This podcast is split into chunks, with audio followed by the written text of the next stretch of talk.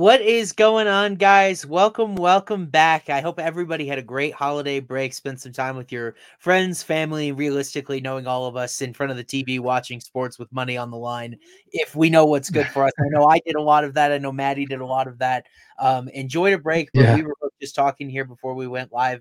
It is so nice to be back so we can touch base with all you guys. And a pretty good card this week at the UFC Apex for UFC Vegas 84. We've seen far worse at the Apex. So vibes are good. My friend, the the man, the myth, the legend, the long shot legend, I should say, Matty Tanner, stumbling right out of the gate here. Mm. Welcome back. How you doing today, my friend? Dude, it could be the worst card ever, and I'd be I'd just be pumped that that UFC's back, honestly. So no complaints for me. There's probably about four to five good fights on this card that I'm actually excited to see. I think Yeah. it's like a B minus type of card. So I'm I'm I'm pumped, bro. It's finally back. It was been three. Was it three weeks? Yeah, yeah, I think it was four Three weeks it- No, it might have been three. It might have been three. Eh? I, I kind of lost track of time, especially between the holidays. But like, you know, I I always like this type of card because it Yeah. is a new year. You start the counter. You 2024 year to date. You have a fresh year in front of you. And by the way, 2023 was my worst betting year of UFC ever since I've been doing this for years and years and years now. So I was excited to turn the page. I couldn't get anything right. It felt like I had you and I talked numerous amount of times things that were very close didn't end up breaking our way. Hopefully, 2024 is a super super lucky year. Yeah. So why don't we dive right be, on? This is- the Yeah. year. Why don't we drive dive it. right on in here? We'll start breaking down the fights because um one of the best prospects, maybe in all of UFC, decided to come off the couch and save this first fight up on the card, and we're very happy he did because I think we're happy to talk about him again. That is Mr. Josh Van at just 22 years old. He's going to step in and take on Felipe Bunes. I believe that's the pronunciation, making his UFC debut. I have been looking for it, haven't found it, but um, Felipe Bunes was originally scheduled to fight Denys Bondar. Now Josh Van steps in on short notice. Josh is a pretty heavy sized favorite. I'd say definitely in that above average category. Um, what are you thinking about Josh or Felipe or this first fight on the card in general, my guy? Yeah, no, I mean, I mean, look, coming in on short notice, and he's a minus two fifty favorite. Yeah. Uh, that's pretty telling right there. I mean, you know, eighty seven percent takedown defense, nine point two strikes landed per minute. Like, I like Josh Van, man. I, I like watching his fights. I think he's solid. I think if he keeps this fight on the feet, I could see him edging out a decision uh, pretty easily here. But uh, I think a good, a good start to the card for sure. Yeah, you know, I I totally agree. I I think it's kind of crazy how good he is for being so young. Like we know the holes and the things that he doesn't do well are going to be there. It's interesting that he made the decision to come in and take this fight on short notice because what we really haven't seen against Van to this point is a really really dangerous submission guy. Felipe Bunes at least could be here in UFC. 8 of his 13 pro wins via submission. Um, like you said, I when I look at striking numbers, when I look at striking efficiency, Josh Van averaging over 18 significant strikes a minute, landing over half of them, wildly impressive. And some of the body work he did in that fight against Kevin Vallejos, really, really telling as far as like the advanced technical ability he has as a boxer. So um I, I'm on the same page here. What what kind of makes you decision? I he doesn't have a UFC knock do- knockdown yet. I don't really know much about Bunes's striking. I was just wondering if maybe you did. Yeah. No, I haven't watched enough footage on him. Um, but based on what I've seen off of Van, I mean, I just like his volume, but I think he's okay power on the feet, but nothing crazy. Like you said, no knockdowns. Um, you know, Right. in his two UFC fights, and um, that first fight, that split decision was it was a really close fight. But then his Mhm. last fight was pretty overwhelming. I mean, 156 strikes to 75 in his last fight, and that was back in that was that was November 11th. Um, Yeah, you know, against this dude's Borjas. 11 years young, 11 years younger. That's that's pretty crazy. 11 years uh, age difference here, 11 or 12. Yeah, like you know, I, I think at this point Van doesn't even have like his grown man strength at this point at 22, so probably not a lot of power relative to UFC. Some some interesting things that I looked at when you look at Bunes's resume. It's not exactly like the strongest coming in. He's actually lost four of his last seven fights. Like he has won three in a, uh, I believe three in a row to get here. He lost to Jussier Formiga, um, former UFC guy here in this flyweight division uh, regionally. Um, last fight was an impressive knockout in the first round, but I think I've told you this before. I'd almost rather see like length. I, I like what I've seen from Van because I have this larger sample of data of him excelling in the striking department. Anybody can get lucky with a yeah. knockout. And Van has a 63% striking defense, hasn't really shown to get wobbled by any sort of punch so far. I, I kind of am leaning right. Van by decision with you. And I just don't think I just don't think that Bunes has like super, super high level submission skills to a point where Van is in danger. Now, interestingly enough, this number was minus 250 yesterday. It's now minus 235 as we sit here live on FanDuel. Okay. So a little bit of money going Bunes's way. Um, it's not mine. Yeah, I don't have a strong lean on this fight at the end of the day. Yeah, no, I'm, I'm with you there. I, I want to see that what that decision prop looks like though, for sure. Yeah. Um, it, Let's we'll move on. we can get a good number on it. So we'll move on to the next fight. Couple of Dana White Contender Series debut uh, debuts on this card from last season, last summer that Matty and I donated to. This is one of them. Australia's Tom Nolan coming in at 23 years old, explosive, violent knockout. I think it was the first knockout on the Contender Series all of last season. Dana White called him a straight up killer. I tend to agree based on what we saw taking on Nicholas Motta here. And Nicholas Motta made you and I very, very unhappy. There was that refereeing situation against Trey Ogden where Ogden very clearly was sinking in a submission. The referee jumped the gun for no reason, ended up getting a rule to no contest. But we saw what happened with our eyeballs there. Motta loses. He's trying to get back on the horse at the end of the day here against Tom Nolan do you think he will as a modest underdog? He is the one with experience here, but um, we'll dive into this one, see what's going on. Yeah, bro, I, I can't believe that that Nicholas Motta fight uh, against Trey Ogden. Like, I'll, I'll never forget that because I had I had uh, Ogden late. I think it was a late, sub, and I had the double chance by sub decision. I think it was, mm-hmm. if I'm mm-hmm. not mistaken. But that was just such a sick beat like I agree, the ref made a mistake and he he didn't he didn't tap, but he was on his way to, you know, and like that was mm-hmm. just such a brutal beat for for Ogden there. But no, I mean, I think Tom Nolan's legit. Like he's massive, bro. He's six foot three, 76 inch reach advantage. You know, kind of like a kind of reminds you of like a Dan Hooker almost. You know, Dan yeah. Dan Hooker, Jalin. Well, well, there you go, Dan Hooker versus Jalin Turner, and that that was a an absolute war. So but no, I think he's a good favorite here. Um, I think he can finish Nicholas Motta. I'm not very high on him. Um, I know he's the experience factor. This almost reminds me, what was the fight? Uh, the Cody Brundage versus uh, who was it just recently last year? Zach Reese. Zach Reese. Zach Reese, right? It kind of gives yeah. me that type of vibe where like you're getting kind of like a, a middle guy and like has the experience and he's fighting the prospect coming up.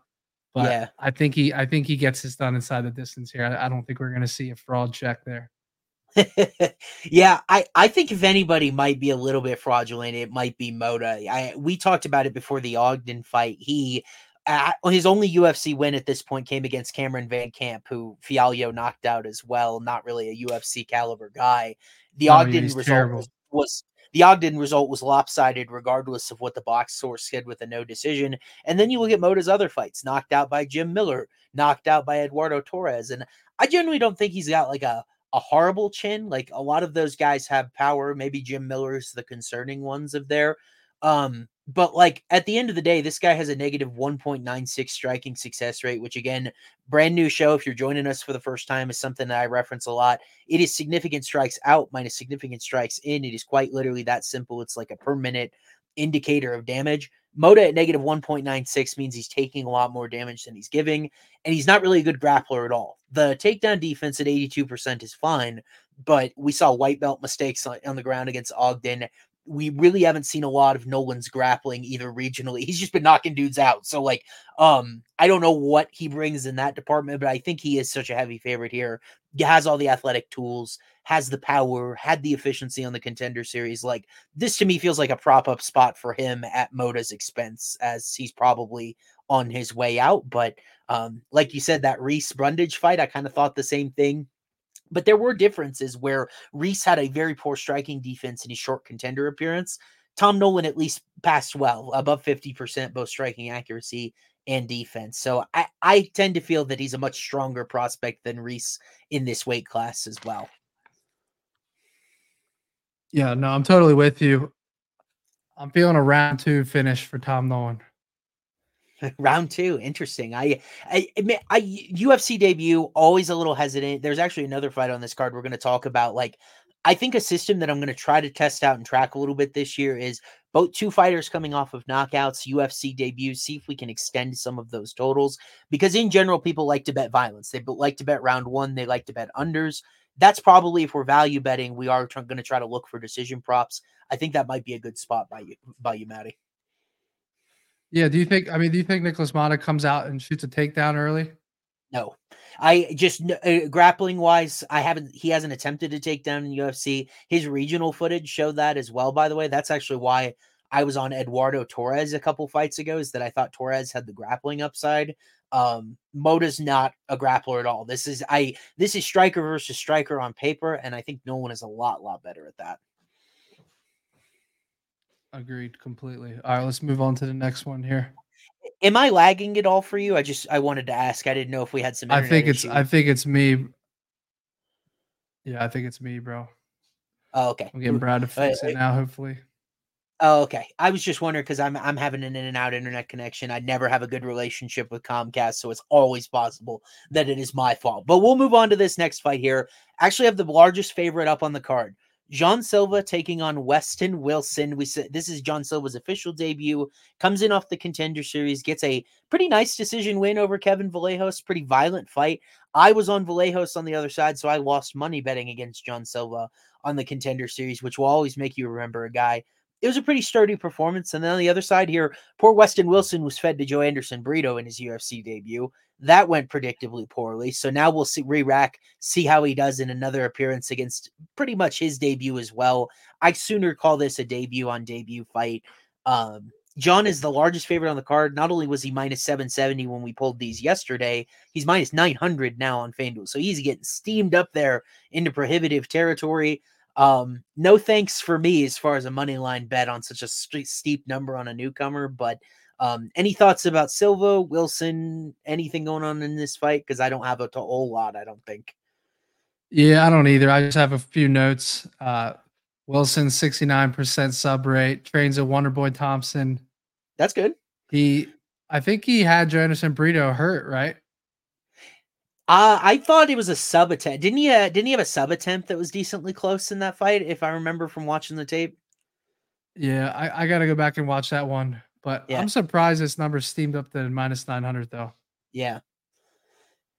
I just think the problem with Wilson is that I look at his competition and he's below even what you usually see from like a UFC type of prospect. You look at um, Wilson's previous competition, it, didn't really offer much much resistance. He actually had his last three fights before he got to UFC had a below 500 professional record regionally. He did get the call because of his connection to Wonder Boy. And look at his physical tools for this division: six foot one, big big frame at featherweight, 73 inch reach. Um, and, and like the thing about it is when you see a line this wide, you've got to assume that there are physical advantages that the other fighter is not going to overcome. And John Silva just really didn't overwhelm Kevin Vallejos at all. Vallejos only 21. There neither fighter was really in jeopardy of going out in that one. It was a competitive fight, but Silva didn't appear to have a ton of power. He does have some submission stuff on his record, but like I don't have a lot to grab onto here, Matty, to be honest with you. Yeah, I want to see what that submission prop pays. I got I gotta find out. uh, Wilson or, or or John Silva. Wilson. yeah, it is interesting. Through I mean, this is why I don't model newcomer fights is because he at this point he averages 10.3 attempts per 15 minutes because he got one in the brief period that he was in there. But like Joanderson Brito is a killer. We you and I were waffling back and forth on him against Jonathan Pierce. He beat Diego Lopes. Like a lopsided result there does not disqualify someone from being a UFC. It, it, does not disqualify someone from being like a UFC fighter. And like I feel like the the square thing that a lot of people do, they'll throw Silva in there as a prohibitive minus 900 favorite just to get a little extra juice on a parlay. I couldn't caution against that as much. Maybe he wins comfortably, but we didn't really learn a whole lot from him uh, on the contender series. Just a plus 1.07 striking success rate. That wasn't dominant. Very average efficiency metrics against a guy we don't even know is UFC caliber landed one of three takedowns. There's just not a lot of special here. And at this price, I would want special. Yeah. Yeah, Wilson by submissions plus 1100. And then Wow. Silva by submissions plus 275. Does Silva have a? Let me. T- the one thing I don't remember checking is if he had any uh, weaknesses with submissions regionally. He's never lost by submission regionally. Has a pair of them. Last one coming in 2021 via guillotine choke. So, not a. I, I could conceivably see Wilson having an advantage in the submission department here, and you don't really want an advantage in any of the key departments if you're going to lay minus 900. Wilson now coming back at plus 520, right? So. Um, right. I, maybe it, maybe that long shot dart on Wilson is all that it is. I think in lineup formats like what I do and what I talk about on my podcast, where John Silva is a potential guy you fit into a fantasy lineup, you you may have to consider it. But Will the thing about Wilson that is so discouraging for me didn't defend the Brito takedown, just a 26% striking defense. That was what a lot of guys that I talked to that do film analysis, he's very hittable on the feet, and that's the concern against a guy in Silva that you know at least looks like he should theoretically have power. I, I that Vallejos fight was kind of a, a a weird trip for me, is what it felt like, just because it felt like Vallejos just kind of wasn't there, present in the moment, maybe some jitters or something, um, where he was having success and just wasn't very aggressive. But um, I I'm I'm rambling a lot here. I think just because I don't have a lot to say on this fight. Yeah. No, no. It's all it's all good insight for sure. Um, so wide we'll- fight. Let's we'll- move on to the next one we'll, here. we'll move on. I I do feel better about this next one because we have got a. uh oh, I don't know if I. one, s- one second. Okay, cool. There we We've go. got a we got a Basharat bro in the next fight up on the card, and so far, if you've clicked the name Basharat on FanDuel Sportsbook, you are seven for seven. Him and his brother Javid Farid and Javid Basharat have won all seven appearances. Of course, the the exception was a no contest that voided out against Victor Henry with that weird nut shot, like where the opponent, where the doctor was saying that Victor Henry was fine, and he proceeded to throw up continuously backstage. So I I don't think he was fine. Believe it or not, that's not the first Abu Dhabi refereeing mistake that I will reference on the show today. Uh, we'll have another one coming up later. But Farid, his brother, here is back at the Apex, taking on Taylor Lapilus, who comes back for a second stint in UFC, home country of Paris in France, gets a big win over Calvin Loughran, the the Irish guy who is kind of playing the heel, saying French MMA sucks. If I get on top of Lapilus, I'll finish him and all that. And Lapilus delivered the performance there in his home country. So um, I actually think this is a really, really interesting fight. Ba- Basharat coming back at minus 295. Um, you have a strong take on on this guy or um any one of these guys that you're looking at maybe that has a higher ceiling in UFC than the other? Yeah, I mean, initial read was Basharat double chance, uh, sub decision. Maybe bring that juice down some, but uh, the sub alone is plus 400, the decision minus 150. Yeah. Um, and then Lapilus by decisions plus 450, by knockouts plus 700. Interesting. Interesting. I just it is a it is a very peculiar idea of betting against a Basharat because both of them have sparkling analytical profiles. Like they don't really do anything poorly. 63% striking accuracy for, for Farid, 58% striking defense for Farid. Both of those very good marks at 135. Um, 83% takedown defense, mixes in his own wrestling well. Um, I, I actually think this is going to be a really high level fight. Taylor Lapilus now four and one in UFC through two two appearances. I would say the competition here is actually pretty equal coming into this. You look at these guys' last few fights. Um, uh, Farid Basharat comes in. He got, I think he was the one that fought Mateus Mendonça. No, he fought Kleydson. I, I got that wrong. He submitted Kleydson Rodrigues, who came up from flyweight. Uh, also had the win over Da'Mon Blackshear that has aged pretty well that Farid Mhm. Basharat has. We got a question in chat, Matty. Uh, who is better, Farid or Javid? I have no idea. um, like we haven't Yeah. really seen either of them vulnerable at this point to know where one might slip up. It's like they're like the anti Bonfim brothers, where we've now seen the limitations of Ismael and Gabriel. These guys really haven't made any mistakes yet at this point, but I, I got to be honest with you. I didn't model this guy because it, I just think I'm going to get a bad result, but I could have based on my 45 minutes of Octagon Barrier. I'm guessing it would have given me betting value on Taylor Lapilus, and I'm kind of interested. Lapilus, 62% striking defense is higher, 81% takedown defense is right in the same ballpark. Like The difference is, is that Basharat is historically more efficient, but Lapilus will also have two inches in reach here. The level of competition and how it translates is difficult, though. Like Calvin Loughran, a lot of people were high on him entering his UFC debut, but then Lapilus it still beats a newcomer. It's it's hard to gauge the level of competition here. But when I look at this fight on paper, I actually think it's going to be pretty close. I actually like Farid by decision if you're going to go for him. I think this one is most likely headed the distance. And um, do you have a, a total on this fight yet that's come out? Because we don't have any totals on FanDuel Sports. Yeah, so the the fight to go the distance minus two twenty. I think so. Yeah, that's that's kind of what I'm thinking. Just because Lapilus never finished in UFC elite defense numbers, like I feel like Farid ITD might be the parlay squasher this week, and this is a number I'm watching very carefully. I it's just something that I noticed last year, and I the fight I noticed it on was Puna Soriano and Dustin Stoltzfus. FanDuel does not directly give splits numbers to me or anybody else like like publicly. I I don't have access to where the money is moving on FanDuel. But I check other money sites, and like for instance, that Puna Soriano against Stoltzfus fight, 95% of the tickets, 95% of the handle was coming in on Puna. That line did not budge, and no one could figure out why. And then Stoltzfus ended up dominating in bell to bell. Basharat is getting a lot of the action according to other sources here, and this line has not budged since it opened when these guys were announced fighting.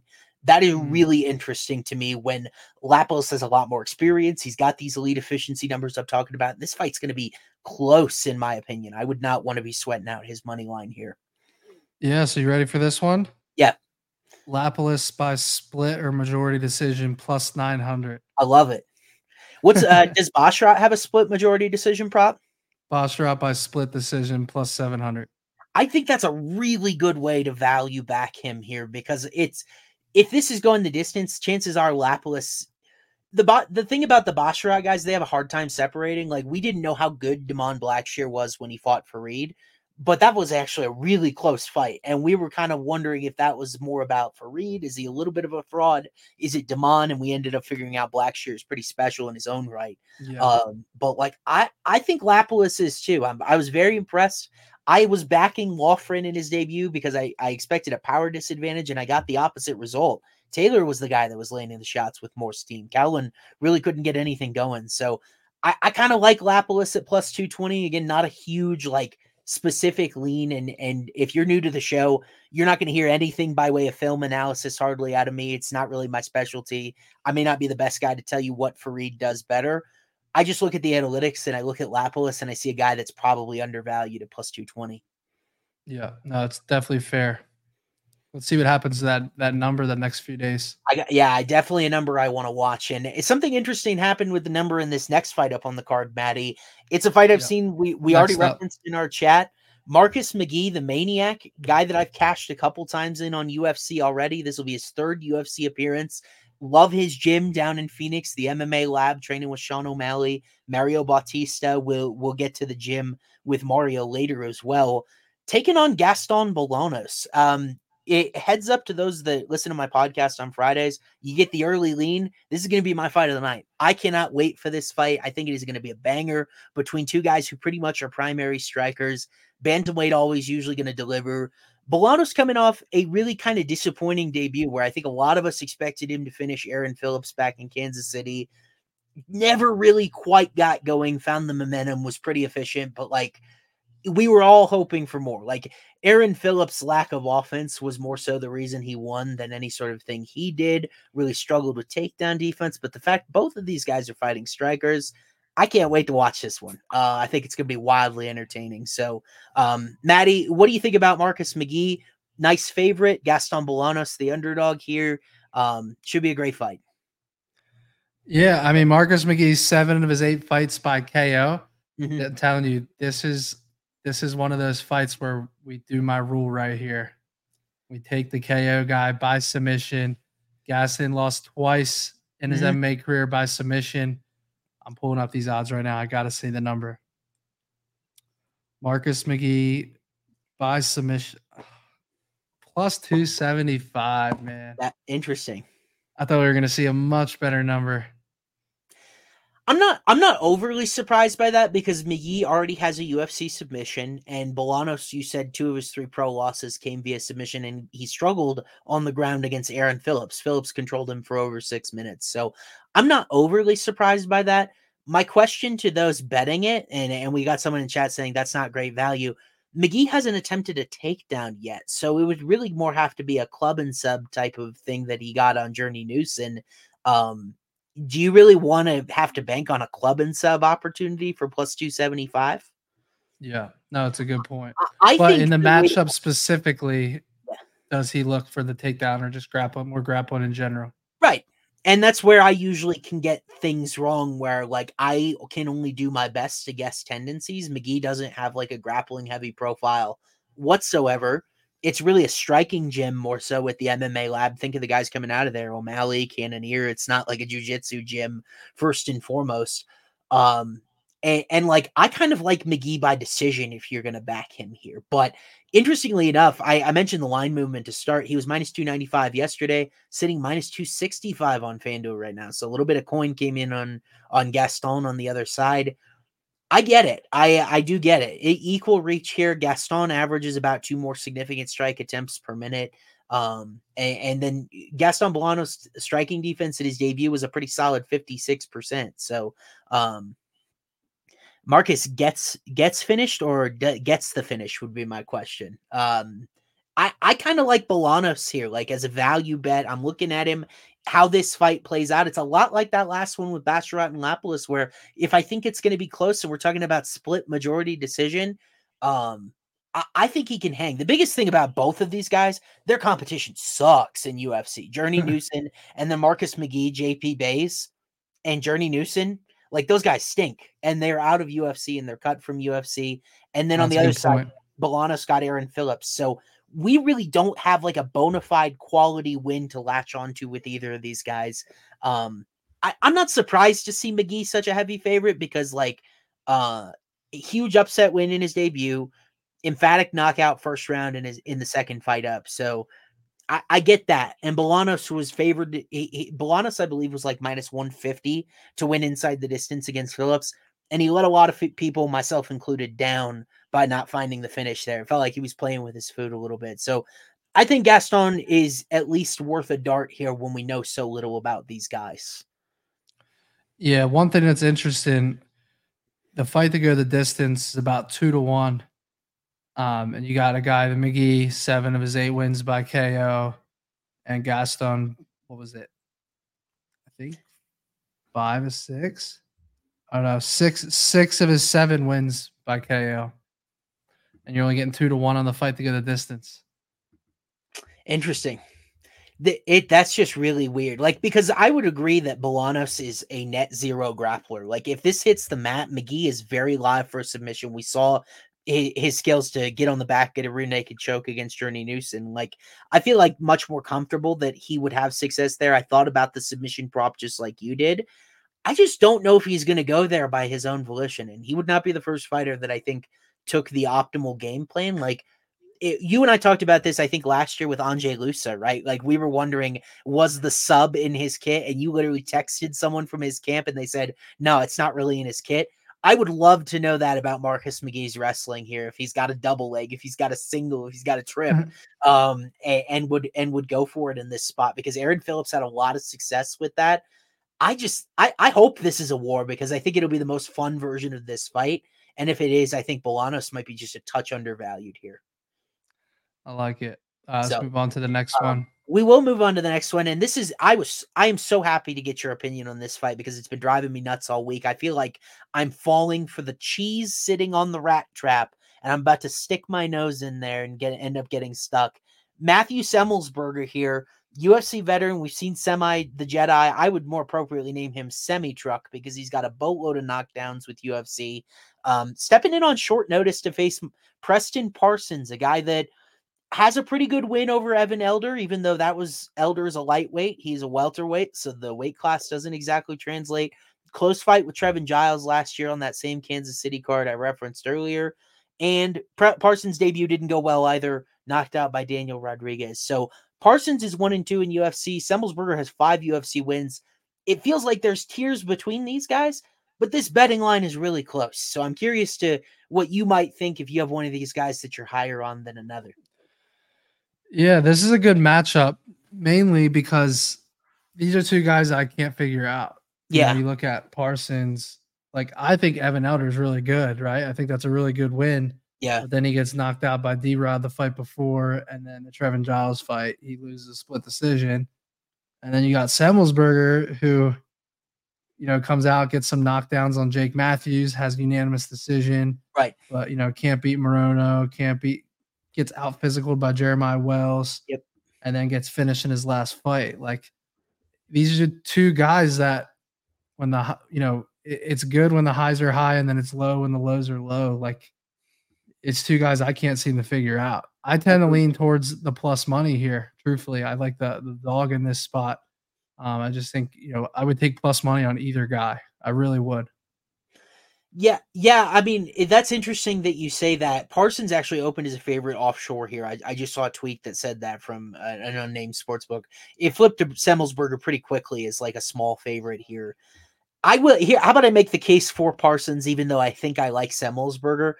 Parsons 3.11 takedowns per 15 minutes with 33% accuracy. So he's a pretty high volume wrestler, averages like nine attempts per 15 minutes. Semelsberger just a what is it 50% takedown defense. Yeah we saw him struggle against jeremiah wells. Wells was really able to control him that entire fight. Um sometimes it's not what you expect it to be. I don't know what to do with that analysis but like um Semelsberger is he, I, used to have a good read on him and then these last few fights I've been just kind of shaky like I liked him a lot against uh I liked him a lot against Alex Morono. Morono got the better of him that night. I liked Jake Matthews quite a bit against Semelsberger, and Semelsberger was able to drop Matthews three times. We've seen his shin chin be a little shaky.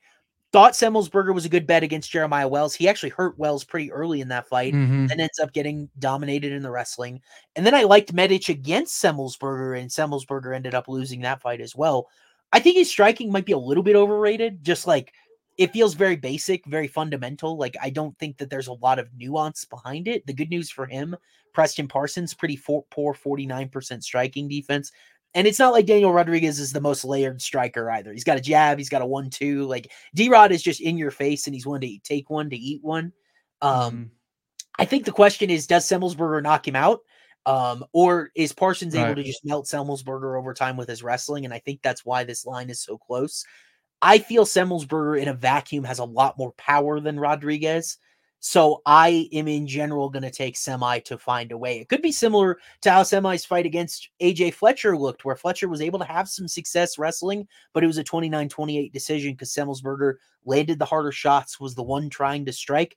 That's why Parsons lost against Trevin Giles. He just wasn't mixing in enough strikes with his cage control, with his takedown pressure, things like that. So um I, I like semi, but I also feel like I might be but might be like I said, taking the cheese from the rat trap a little bit. Yeah, no, I'm with you. I think there's a ton of value on uh Parsons by decision. Yeah. Right now on the offshore, I'm seeing it at plus 400. Wow. Look at Semelsberger, like he doesn't really get finished, right? Out of his six losses, four by decision, Yeah. right? He, I just think that you're gonna get four to one Yeah. on a on a small dog to win in the way that the favorite usually loses when they lose. I just love that number plus 400. That's going to make my card. I, I think that's a good number. That's the way. That's I how what I feel Parsons' win condition is because Jake Matthews didn't sub Semelsberger, Jeremiah Wells didn't. Um, I, I gosh, I'm I'm slipping on some names here. Morono, you and I both love his grappling, didn't like? Do we really think. Preston Parsons is going to be able to do that? Um, I, I think Control Parsons time. Parsons wins this with control time, with pressure, with high volume takedown attempts, and Semelsberger is not able to get him off him. Interesting caveat to this fight Semi stepped in on short notice intentionally to face Parsons. So a little weird mm-hmm. when I don't think it's the best matchup for Matthew. So did Bryce Mitchell. That's true. If Bryce Mitchell, I, I still feel like Bryce Mitchell would have had a good time in that fight if he didn't get absolutely sent to the shadow realm. So it is. I think that was possible. I I think that was my worst bet of 2023. Bryce Mitchell by decision. I don't know. I I mean, like those type of knockouts happened. The thing that I wish I had paid attention to, Matty, Josh Emmett shaved the shaved the beard.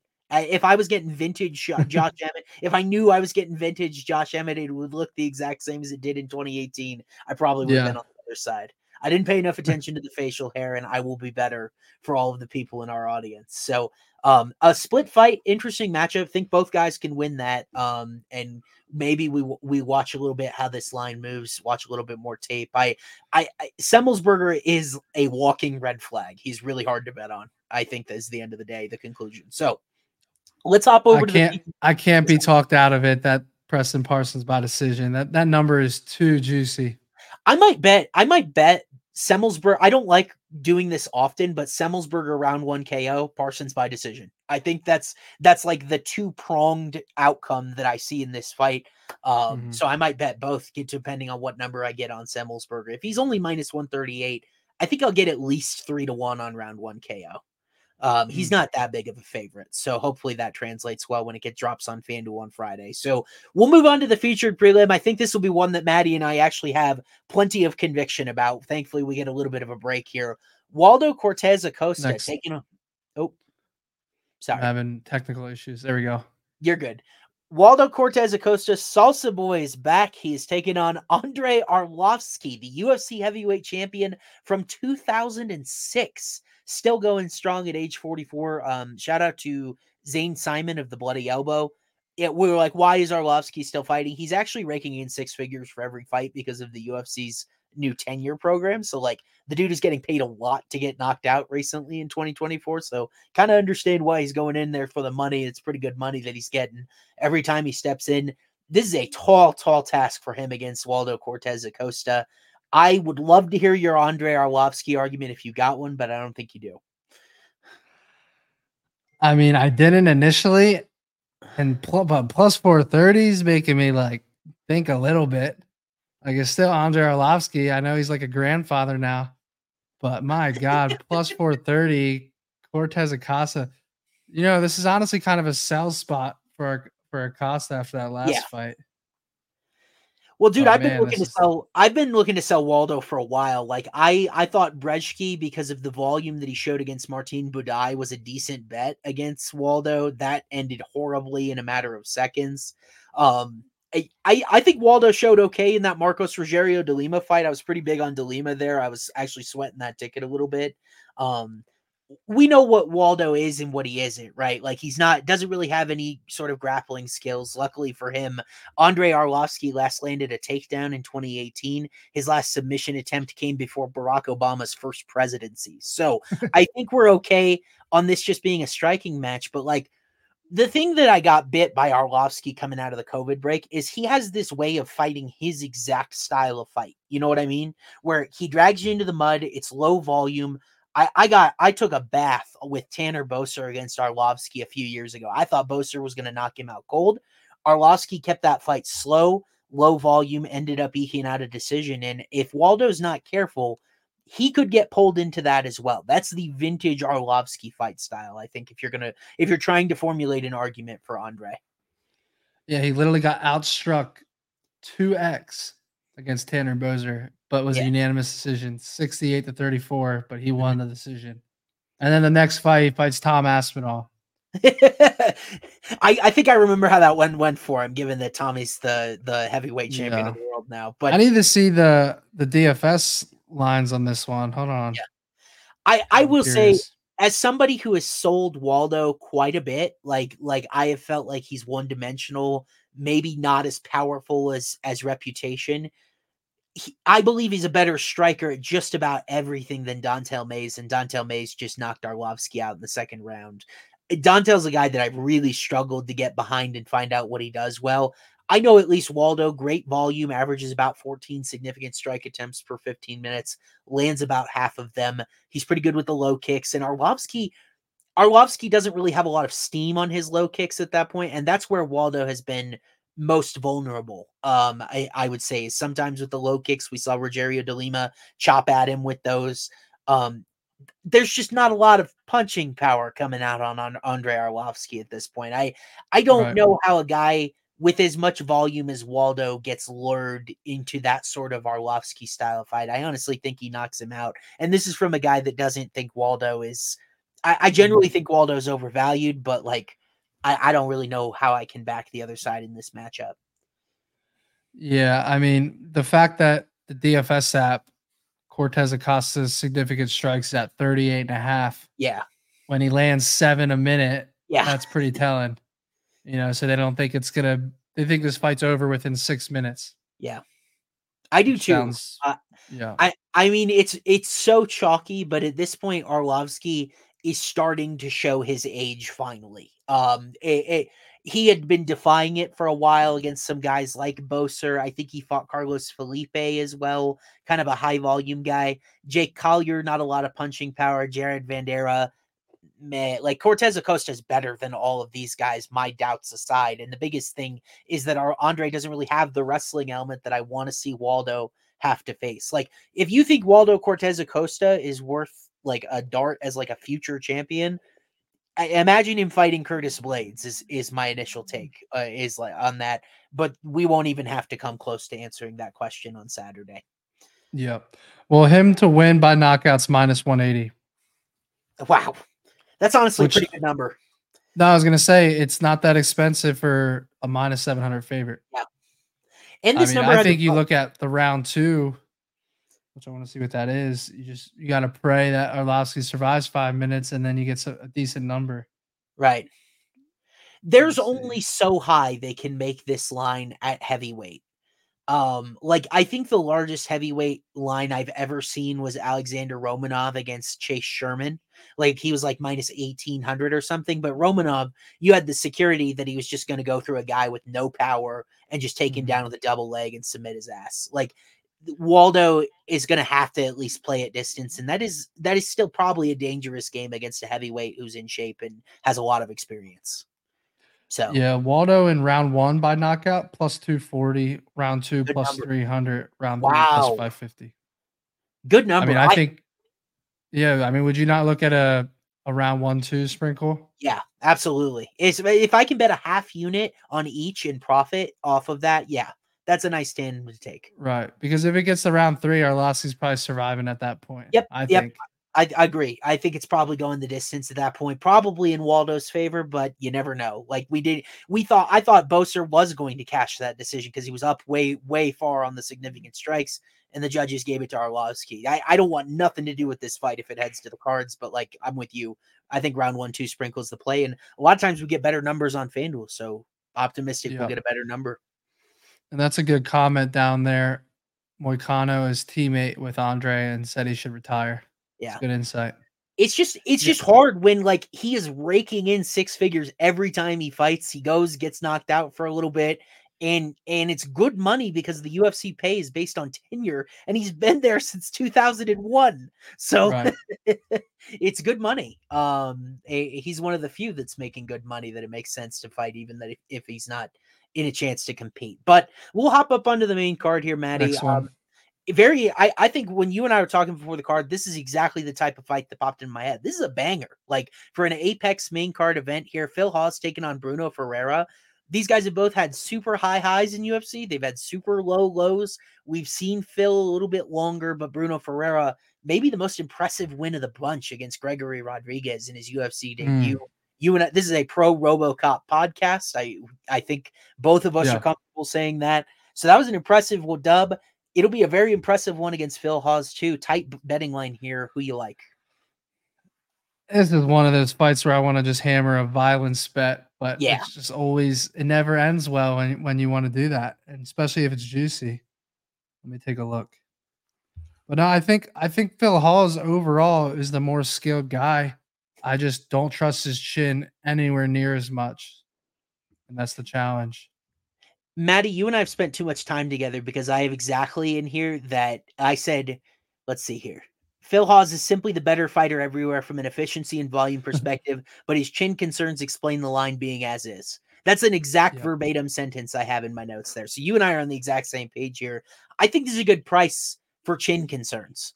Um, and it's actually getting better. Phil Hawes is now plus 102 instead of minus 106 yesterday.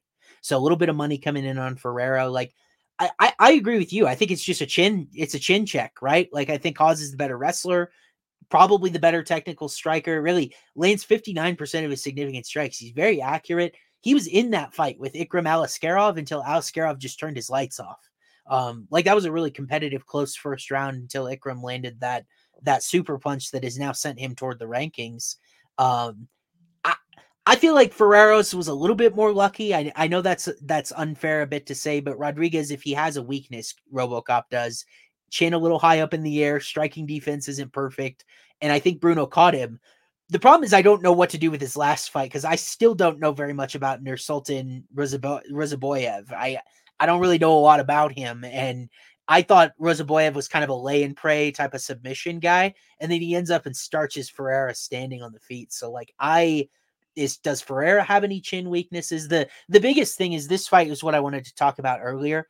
I actually do like like a decision goes the distance type of prop on this fight. Both of these guys coming off very violent knockouts. Maybe you're a little bit more trepidatious. That's that's a system that I want to track here in 2024 as like a New Year's resolution. It's something that came to me when previewing this fight, and it makes logical sense to me. So maybe these super violent, you're like it never seems to work out. Maybe that's the reason is because these guys come out of wars and they may want to take it easy a little bit. And I think the easier this fight goes the more it swings in Phil Hawes direction. Yeah, I mean Phil Hawes by decision plus six fifty. Yeah. This fight to just go the distance is plus four fifty. I mean that's an insane number.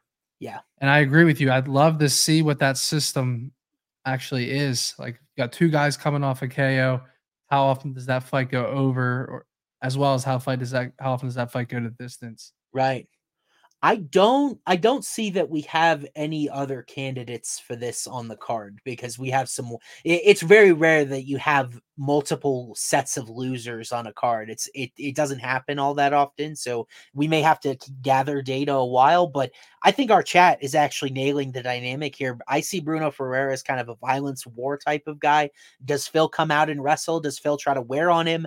Just eh, deplete the gas tank? Like we haven't seen Ferreira do any sort of point fighting, regional or otherwise. He's just a he's a slugger. Whereas Hawes, we saw him go to a decision with Kyle Daukaus. We saw Phil Hawes go the distance with Nassourdine Imavov. So we know what that looks like much more so than how Ferreira will fare later into rounds. Yeah, I mean Ferreira is pretty much kill or be killed. Yep. You know, ten wins by finish, one loss by finish. Yeah. And even though Hawes got Jacob Malkoun, I believe, knocked him out in his UFC debut, I don't really see, really see him as a one punch and go power type of guy. Do you? Say it again.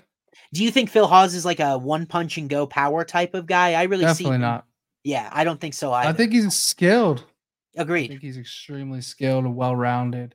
Mm-hmm. Got the hey. experience, the reach advantage, the wrestling advantage. Yeah, Just comes I, down to does he get does he get caught? yeah, does he get and, and, the chin is very very concerning. Uh, Chris Curtis got him in the first round. Um, Ikram got him in the first round, and who's the other guy that got him in the first round? I, I, uh, I Dolidze. Yeah, Dolidze. And Dolidze is, I mean, like none of those names that I just read. That those guys are all ranked middleweights, so it's like there's only so much shame in losing them, but to all lose by first round knockout, that's a chin concern. You have a powerful puncher here.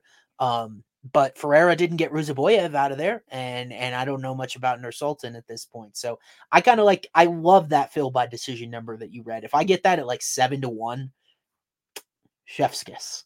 I love that. That'll be one of my margin yeah. on Saturday. Let me see real quick before we go into the next one. Mm-hmm. I'm just curious what Phil Ross or Phil uh, to get knocked out in round one. so Ferreira round one knockout plus two seventy five. I think that's appropriate. Let's let's put a percentage on that, and let's see. Hmm. I'm not opposed to playing that and Phil Hawes by decision. That's about 26% of the time. And and that's kind of the way I feel about this fight. I didn't I can't model it because Bruno's only been in there like 3 total minutes at this point, but I feel like about 30% of the time Ferreira knocks him out in the first round. I think the other 70% Phil Hawes wins with his reach at distance, with his wrestling, you name it. So, um, I really like the value I get on Phil here. I am very aware of the way it could go wrong. Here's the last thing I'll say about Phil Hawes. Yeah. You know how high I am on Ikram. Yep, me too. So I don't take nothing away from him in that fight.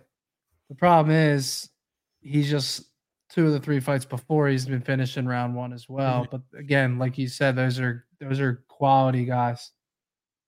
Yeah, it's just all about the chin. And and if there's anyone that gets chin betting wrong more than me, I'd like to meet you because I all the time if if I fade the guy's chin, all of a sudden he becomes Iron Mike Tyson. If i target the guy's chin, it, I I'm terrible at betting chins, but I do like Phil Hawes in general, and I don't think he should be um uh, an underdog to a guy with this little experience. So we'll move from that banger to another one. Next up, at, at uh, bantamweight here, Ricky Simone taking on Mario Bautista. Um, I I don't know why we. That's my bad on the typo. We turned Mario Bautista into Mauricio Shogun Rua almost, but um, but this is a bantamweight banger. It's kind of absurd how deep this division is. That this fight is like at least taking place on the fringe of the rankings. Um, it, it- Sebastian right, rightfully pointed out, like your Cody pick, like the Cody Garber Mm, same. got that chin pick wrong too. Um, I, I don't bet chins. I've just had bad luck, but 2024 is a new year. We're gonna manifest positive things, is what we're gonna do. So Yes, sir. Um, Ricky Simone, Ma- Mario Bautista. This line is actually skyrocketed. Ricky was minus 166 yesterday. He's now minus 184. And like, I modeled this fight. I sat and I sat and I thought about it and I thought about it. And then I came to a pretty um, underwhelming conclusion compared to my model. What do you think when you bet match these killers at bantamweight up against each other? Yeah, I love Ricky Simone by decision. I think the number right now plus 140. Yeah. I love that. I don't see much finish in equity. I see a lot of takedowns, a lot of control time, Mhm. and I don't think he's able to get the finish on the ground. I just think I, I really like that that number. I Three round fight. I mean, Ricky Simone looked good in the Song Yadong fight. You know, Mhm. I cashed on that Song Yadong round five, so that was that was huge. But I mean, I was sweating because I sprinkled three, four, five yeah. for for for Son. Uh, but no, Ricky Simone's good. Yeah, I, I mean, both of these guys are pretty. uh, Were you on Mario Bautista against Blackshear, or did you have? I was on guy? Blackshear. Okay, Yeah, it was a very I- close fight. it was a close fight, and honestly, I was on Bautista, and I thought I dodged a bullet that night. I felt like Yeah. Da'Mon very easily could have gotten the nod in both of the first two rounds. There, I I think Mario rescued himself in round three with a takedown, but like Blackshear, if you remember, was on seven days' notice. He had just beaten Jose Johnson the week prior, cut all the way Mhm. back to 135, and then was very competitive with Mario. Like the thing about Bautista is I like him a lot. Um, I just very much question the level of competition because before Blackshear, Guido Canetti, Benito Lopez, Brian Kelleher, Jay Perrin, Trevin Jones. Not exactly a lot of high level measuring sticks for a guy that just fought Song Yadong, right? Um, right. and I think that's where my model got this fight wrong because it actually has Bautista favored. It has him as a minus 120 favorite. And the reason why is because Ricky Simone, not a lot of, of striking volume, actually not a lot of submission volume, oddly. He has only attempted four UFC submissions. He's converted three of them. That's a pretty unsustainable rate. In One against. Merab. Yep. 2018. Yep, in that controversial finish right at the bell between between Merab. Like the thing I don't think it understands about Simone is he is an outlier one of one. Well, maybe two of two because Merab is a totally different beast when it comes to wrestling here, 135. Ricky has pretty much dominated everyone except Song Yadong in that regard. Um, anyone that was unranked, and it, it's not like I have to think very hard about the takedown success against Bautista because Da'Mon Blackshear landed four of seven attempts on Mario, and Mario is just a 56% takedown defense overall. Like I I I think Mario's BJJ is good enough to keep him from getting finished here, but I'm on the exact same page as you. I think Simone's just going to be too strong, too relentless with the takedowns, and he doesn't really get tired from the high volume of attempts, right? I felt maybe this is misguided, but I think Song Yadong was better than Mario Bautista, and I thought Jack Shore was better than Mario Bautista. And all of a sudden, you get Mario in this fight. I think he's going to have a hard time stopping the takedowns. Yeah, for sure. Let me ask you a question because I'm with you. I like I like Ricky Simone by decision, but Yeah. he, I don't think I know he hasn't been submitted in the UFC. I need to Right. check in MMA, but Mario Bautista by sub. There's a ton of wrestling attempts. Yeah, Could be a long shot one here. That's true. Maybe he gets like caught in a guillotine or something, but like that's in Simone's office. I I'd be a little surprised. Yeah. Now, Ricky is very much prone to the dumb moment. You remember the Uriah Faber fight? Like that was supposed to be Ricky Simone's first arrival into the UFC rankings, and Uriah Faber knocked him out cold when Uriah had been retired for a few years. Um, I. I, I generally don't like guys that are super one dimensional because it's easy to see coming and stop it. But like Mario's takedown defense woes, and his submission, it, Mario has a submission in three of his last four fights. He's won three of his last four by submission. Before that, he had been submitted by Corey Sandhagen. We hadn't really seen it a lot. And you look at some of the names on here Brian Kelleher, Benito Lopez, Guido Canetti, they're not like high level grappling right. dudes. So Simone is working in his office. Does he get? I, I assume it's always possible when you've got like a spam wrestler gets mm-hmm. caught in a guillotine choke. Maybe that's how you, how you hedge out a Simone position. But I understand yeah. why Ricky is taking heavy money here. Yeah, I I could see more so than the guillotine. I could see like a crazy scramble where he finds his back. Yeah, I mean Ricky Simone's one submission loss was by rear naked choke, and Bautista's last two subs rear naked choke. Again, it's a long shot one. I like Ricky Simone by decision, but I do think that's a long shot worth yeah. taking a look at. And Bautista, Bautista has the right type of tools, right? Like he's got the submission skills. He knocked out Miles Johns, or was it Miles Johns with the flying knee? I think it was Miles Johns. Yeah, it was Miles Johns with the flying knee. And like that's another thing that if you're coming in on a takedown entry, Derrick Lewis with an uppercut on Curtis Blaydes years ago, or or the knee, you know, like Bautista's crafty, so he's got a few different ways to win this fight. Like I don't think Simone is an auto bet at minus 184, but like um may, maybe this is a win for the model, but I I just look at it and I don't think it's properly weighting how much of an advantage Ricky should have getting this to the mat. So we we shall see. Um, let, us uh, Matty, I can't wait for this next fight to talk about it with you. I, I'm so, I'm so uh intrigued to see your take on this next fight yeah. here. All right, let's move on to the next one. I think we're aligned there.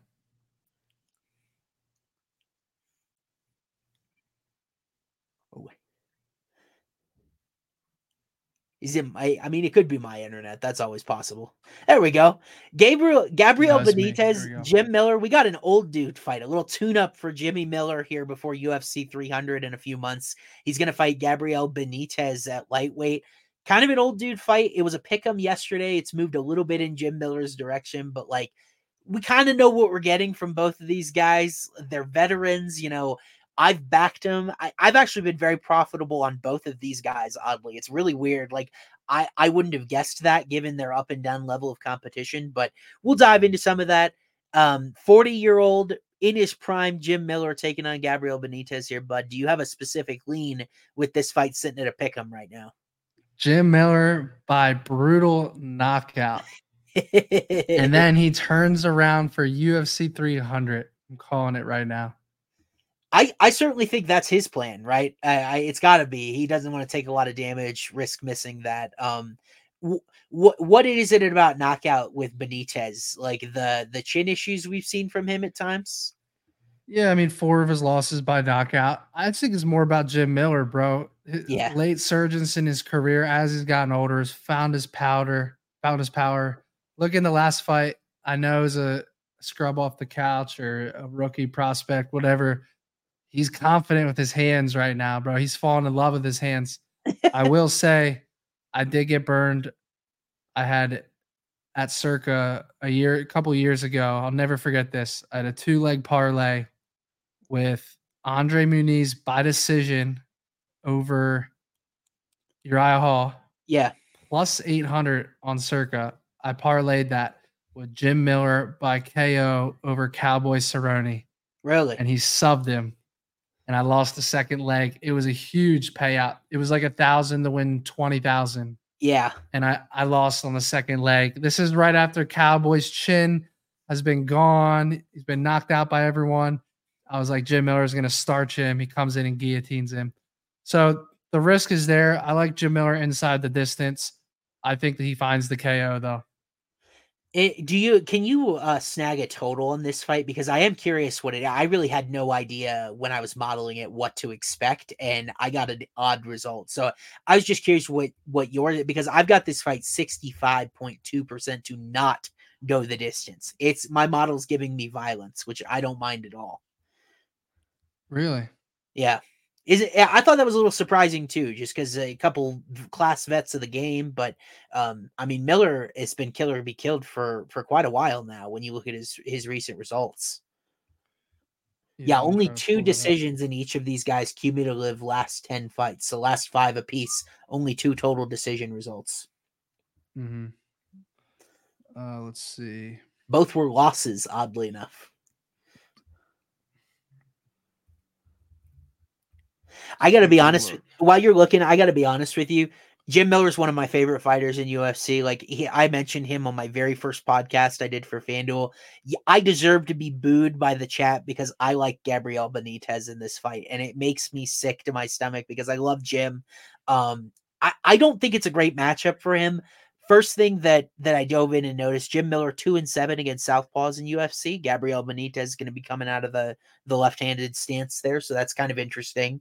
Um, and then the second thing is I just feel like Gabriel's been fighting tougher competition as both of these guys have been kind of up and down. Like Miller is five and four in his last nine fights. You look at Benitez, he's lost four of six, but you look at who Gabriel's lost to David Onama, Billy Quarantillo, Omar Morales, and Sadiq Yusuff. There's not really a horrible name anywhere in that group. Like I the the as a favorite, the Gabriel Benitez Billy Quarantillo fight was one of the most violent fights I have ever seen. Like Billy absolutely mauled Benitez until maybe the end of the second round when when Gabriel probably ended up quitting, but I don't blame him whatsoever because it was a one-way Billy Q killer cardio session um, Benitez higher striking defense than Jim, 65%.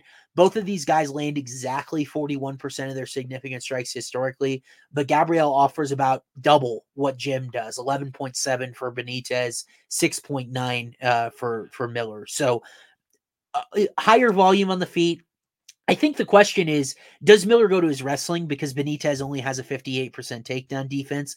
But a lot of that damage was done against Quarantillo. I don't know how good. You said Miller fell in love with his hands. We talked about Arlovsky as well earlier. Wrestling is really the thing that is hardest as these guys age. It's hard to continue to wrestle like that up in advanced age. You could probably box forever. It's the wrestling that's hard. So I don't know what approach Jim takes, but I think Gabriel Benitez ends up winning this fight. I I don't know how I feel about my model saying violence, but I've got Benitez at minus 110 with no VIG. So Benitez minus 110, Miller plus 110 is where I'd set this line from a probability perspective. I think the value is on Gabriel here. And of course, the five age, five, eight, five years of age, probably notwithstanding. And both of these guys are former featherweights. So, um, I, boo me all you want because I hope Jim Miller wins this fight, but I do think Benitez wins it. Yeah. The fight to not go the distance minus 275. Okay, so so the odds makers are saying violence as well. That makes me feel better. Oh, yeah. 73.3% implied there. So I'm actually showing value on the over if nothing else, but like right the, the strong lean there from both odds makers and myself is is an early finish. And I, I would agree. I think that favors Jim, doesn't it? I feel like Benitez, if this was gonna go 15 minutes, might be the prettier striker of these 2 mm-hmm. Yeah, you got me torn on this fight now because I think I'm a little biased. I love Jim Miller. I love Jim Miller too. I I well, I let my model help me check my bias, but then at the same time, I looked at Benitez's recent competition list. I'm like, this guy's washed. I don't know, man. Sadiq Yusuff, Billy Quarantillo, like they're pretty good guys to lose to. Now, this I don't know. Is this? I think this is Benitez's second fight. It is his second fight at lightweight. He got a, a win against Charlie Ontiveros that I barely even count as a win. Ontiveros was terrible. So, um, it, it this is his second fight at lightweight. Jim, much more experienced in this weight class, much more established power history at this weight class. think the odds are very appropriate that it's a close fight. Don't see a lot of betting value here. Agree. Let's move on so, to the next one. So, co-main event time here. I, I can't get my head around this fight, man. Like we, eh, this is not the first time we have seen Matheus Nicolau and Manel Kape. Nicolau got a split decision back in 2021. Now we will re-rack them. It feels like this flyweight division is notorious for rematches, right? We just had Pantoja, Royval. We've had Moreno, Figueiredo four. Like these guys can't seem to get away from each other at the top of this division. Manel Kape, a pretty sizable favorite here in the rematch, despite losing the split decision. Most of the media scorecards, though, gave it to Manel. Um, both of these guys really talented flyweights inside the top 10, I think actually top six. Um, this probably a title eliminator. Are you are you taking the chalk with Starboy, or do you think Nicolau's betting value might be uh, an interesting dart in this one? Yeah. So I like Manel Kape to be future champ by the end of the year. So I'm clearly picking Manel Kape here. With that said, I'm not laying minus 265 in this fight, in a fight where he's lost to Nicolau previously. So I look at maybe a decision prop here. I, I, don't, I don't have that many concerns on Nicolau getting finished in his last fight. I think it's just when you're fighting Brandon Royval, that's just the type of fight it is. I could just see Kape getting his revenge in this fight. Yeah. Winning like a 29 28 is, is how I see this fight going. So you're leaning decision. That's that's interesting because I hear a lot of Kape folks talking about knockout here. Nicolau, mm-hmm. I don't even know if it's a chin thing. Like it was a flying knee from Brandon Royval, and then years ago Dustin Ortiz got him with a head kick. So it's not right. really been like a defensive concern or a chin thing. Like it's taken something pretty special to get Nicolau out of here. These guys have matching ages. Um, Kape was a pretty big favorite in the first fight as well. I, I think Nicolau's undervalued here, man. I really do. Um, like when I look at these two side by side, since their rematch, we just haven't learned a lot about Manel Kape at this top level. I, I know that's going to sound crazy because I, a lot of people are in love with the striking, and I understand that very, very fast, very quick. Lands 54% of his significant strikes at averaging over 10 a minute. So on paper, my model can see Manel Kape is an unbelievable striker, but the caveat being the competition. Ode Osborne, um, Zhalgas Zhumagulov, notorious free win here at flyweight. And then Anderson Dos Santos in his last fight was making his UFC debut. Really, the one ranked victory was David Dvorak, who at this point has also lost to Steve Erceg. So Nicolau inside the top five loses to Royval. I don't really know if we've learned a lot about Kape since his fight with Nicolau, loss. His fight with Pantoja, loss. Like do you think there's any part of the hype behind Kape that might be a little bit far fetched? Because like I don't understand film acumen, so like I, I I don't have any film acumen. I don't I don't really see it personally when I like look at his resume and his list of wins. Yeah, I mean, like I said, even though I think Kape could be future champ, and again, I'm playing a number on that. I want everyone in the chat to understand that I'm playing a number. I'm not picking him in a pick 'em over any of the top three guys. Sure. You know, I'm I'm playing a number at the end of the day when I'm betting a future like that. With that said, I think the value side is is is Matheus. You know, it's just a guy that already beat Manel Kape. You're getting over two to one on him. He's it's a buy low spot coming on. And again, you you nailed it. Mm-hmm. It's not like this is a guy that has holes in his strike in. Nope. And could get flatline by Manel Kape. This is more of a guy that, you know, a knee, a head kick. Yeah. Like, I think anyone in that division, maybe minus Brandon Moreno or Pantoja, right. goes out off of that. So, yeah. I, this is a tough one. It, it is a tough one. I the thing about Nicolau is I, I think he's generally undervalued here. Best striking defense within the flyweight rankings, 66%. Best takedown defense within the flyweight rankings, 93%. Really, if you're gonna beat him, it does require some sort of circus maneuver, like a flying knee. Like a, a lot of guys are not going to be able to start handle him per minute. If Kape is going to win this fight, I think he has to do so with volume. That's what that's what has historically gotten the best of him. But the problem was Anderson Dos Santos in his last fight, I, I, I hope I'm getting that name right. I am not. Oh, Felipe Dos Santos. Felipe I, I Dos Santos, yeah. Yeah, there. Anderson was a bantamweight years ago. Felipe yeah. Dos Santos.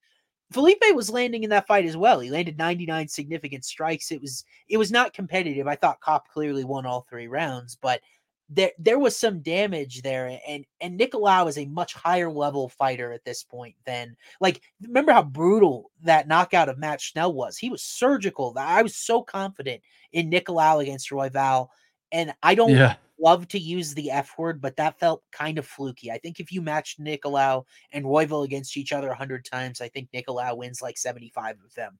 Um it, it I just feel like he's a lot better than Royval and I just don't know if I feel good putting Kape on that level yet, based on who he's fought. He lost comfortably to Pantoja. It was much not not quite as close as Nicolau in his fight. And then it was a split decision between those two where he was the prohibitive favorite. So maybe the media a little biased to the guy who was supposed to win. You never know how those media scorecards look. From a model perspective, I've got Nicolau at minus 140 here. Um, so I, I've got him favored. The key attributes there, Nicolau, much higher level of competition. How about this? Also leads flyweights rankings with a 2.16% knockdown rate. Matheus Nicolau does. Highest Crazy. knockdown rate in flyweight. Yeah, that's with Figueiredo leaving. So um Nicolau can thank him for that. But this is a dude that if I was putting a if I was putting a flyweight future on, I think I would bet Nicolau to be a future champion in this division. I I didn't see. Mm. Did you bet a few futures when when the markets were open? Yeah, uh, Manel Kape. Let's, and I just put out one I just Let, put out one today on. Let's uh let's talk about it at the end of the show because I got a few to run through and, and we'll run yeah. through them at the end of the show. Like some of the because I I sprinkled five of them and I'll defend my case. I if you guys have any future champion bets in in in there that you placed at what number, please let us know. It's kind of a fun market, right? You get to root for a guy two or three times a year that you have a ticket on. So we'll get to that at yeah. the end of the show. I'm curious. I this is this I think this is what's hard for people is like I agree that Kape probably in that market was undervalued, but I think part of it was he's got this really tough fight lined up in January, and I don't know if he's going to win it. Yeah, no, I'm, I'm I understand I understand that viewpoint. Mm-hmm. I'll tell you what I like the most in this fight is okay. the fight to go the distance. I like okay. it's minus 150 right now. Yeah. I think we can get a slightly better number on that, but I just don't see either guy getting finished here. I really yeah. don't. I yeah, uh, like a high volume fight goes this goes to the scorecards. I think I'm with you. Both of these guys have pretty hefty knockdown rates. Not really a lot of submission danger for either's.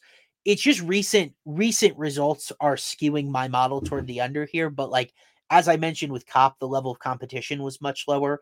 Nicolau had a little bit of that. Like um he went the distance with Tim Elliott, but Nicolau, Nicolau finished Schnell. Um I actually think that his win over Schnell was his first career finish. Yeah, a, a, Nicolau has won six of his seven UFC fights by decision. So I think you're cooking right. with gas, Matty. That he's typically a guy that goes all 15. I think you're getting a good number mm-hmm. based off of him coming off of that that vicious KO loss. And yeah. again, we think that's semi fluky. So I think you get I think you get the fight to go to distance at a yeah. great number. I mean, you think about just in theory the game, like the game theory process. I did a little bit of this with Andrade Dern last year. Nicolau coming off an, a disappointing knockout loss. Kape's won four in a row. The value proposition's probably going to be on Nicolau, regardless of how these guys match up. And then we saw their first fight was very close. So, um, yep. I interesting, interesting betting number. I I'm glad we're kind of aligned on the same page there, and we'll see. Uh, we'll see if we're aligned on this last one. I I I vaguely remember talking about it before it became a a total disaster in Abu Dhabi. Like Magomed Ankalaev, Johnny Walker, um, yeah, a, the wide wide betting line on this, and it was in their first fight back in October. If you if you don't recall the fight, it is free on YouTube on UFC's YouTube channel. You can watch the whole thing. Not a whole lot going on there, but Ankalaev and Walker traded for a little bit on the feet. Ankalaev got a takedown entry, had Walker against the cage, hit him with a grounded knee. And then the doctor asks Johnny Walker what country he's in. And shocker, the guy that cage fights isn't a geography expert, so he doesn't know the answer. And then he ended up stopping the fight. And Dana White was in the cage. It was a whole mess. We're going to run it back for the first main event of the year here. I don't anticipate we're going to see all five rounds in this one, but you never know. Um, Ankalaev and Walker, big, big one. Like Johnny Walker catapults into the title contention if he can somehow pull an upset here. Magomed, a, a heavy favorite based on what we saw earlier. Have you changed your perspective at all on this fight from the first fight? Wait, remind the audience as well what you were thinking headed into their first fight. Yeah. So first of all, How in the hell was that first fight not a KO slash DK DQ win for Johnny yeah. Walker? That's a great. Should have been, and I should have cashed. I would have hit big on that.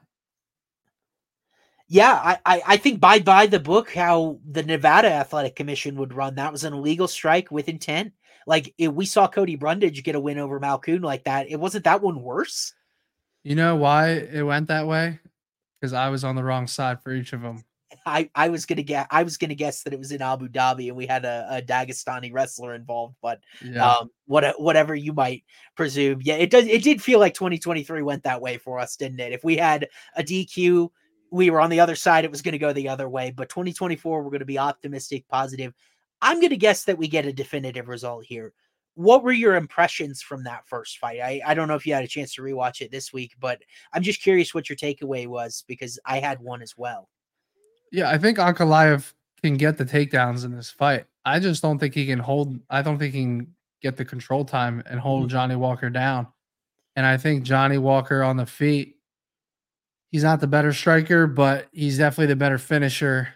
And I think any second of this fight that it, he's on the feet, he's he's live for a finish. So this fight makes me nervous. I think Johnny Walker is kind of like a trendy inside the distance underdog everyone's going to be on. Really? But it's hard for you don't think? Well, I can guarantee you from the money splits I've seen so far at some sources, it is not that way. You got like really 85% plus winning on Magomed here. That makes me feel great then. Really? I like Johnny Walker inside the distance. I, I, my heart wants to bet that. My head kind of wants to bet it. My gut's telling me Ankalaev is going to make it boring. But I don't know, man. I, I'm torn. I'm torn. I think I'll end up betting Johnny Walker inside the distance. Right. I I'm just so intrigued by this new version of Johnny Walker that goes the distance with Anthony Smith, like showed submission skills against the like is Johnny Walker all grown up? Has he actually rounded out a little bit of an MMA skill set? Because before it, this was a very easy pick. The the thing that always drives me nuts about Ankalaev, and I think I said this on our October show, he just doesn't separate from anybody. Like he's drawing with Jan Blachowicz because he was just getting his leg kicked the entire time. Wasn't really doing a lot with his wrestling to a point where I think one judge gave Jan a round that he spent most of on bottom. Like Ankalaev just is not very active offensively, and it's really hard to pull away with that the case. Four of his last five fights have gone to a decision. I, I, given that he's not getting much attention, I'm with you. I watched their first fight it was honestly pretty close. I, I don't think we learned anything definitive about these guys. In fact, your guy Hayjive tweeted out, I think if it wasn't today, it was yesterday. Johnny Walker was very close to that flying knee that off the little possum attempt that he was trying. If he had landed that, it would have broke the internet. So, oh um, God. I I I can't imagine you you guys if you understand like the implied probability behind betting here. Walker coming back at plus 350 on FanDuel right now. He's being a, given a 22.2% chance to win. It should mm. not be that small against any light heavyweight on the planet just because of the power and the physical tools this dude possesses. You you throw in the fact that Ankalaev doesn't put a lot of offense out there. He's never attempted official UFC submission attempt. I don't know how Ankalaev covers this number other than Johnny making a mistake and getting knocked out, which is which is wholly plausible. Uh Ankalaev, interestingly enough, this line hasn't budged. It was minus 520 when I pulled it yesterday. It's minus 520 now, even though we can reasonably assume Ankalaev is getting his money at FanDuel like he is elsewhere. It's weird. This is a weird, weird fight. And Matty, I think I'm with you. I if you play Johnny Walker inside the distance around four to one, you're not really leaving a lot of stakes to a to an odd fight. The the thing I wanted to run by you is my model has this fight 55.5% to see the entire distance. Now, I I still am working on an adjustment for five rounds. So that's really more so based on the historical finishing rates of three round fights, but it likes a little bit of length, which is weird, right? Yeah, well, it's funny you bring that up because based on how juicy his money line is, it's almost it almost makes you rethink and taking the the finish in equity. Yeah. And honestly, if Johnny Walker is more exciting, does more things, lands more damage in the fight, and it does Big go five advantage. rounds. Big reach advantage. You know, he had Anthony Smith in the torture chamber. Johnny Walker by decision plus a, plus a thousand. 10 to 1. 10 to 1. Jake, Jake in chat says he likes Johnny Walker by decision. Takedown defense isn't very good, but I don't think he gets finished on the ground.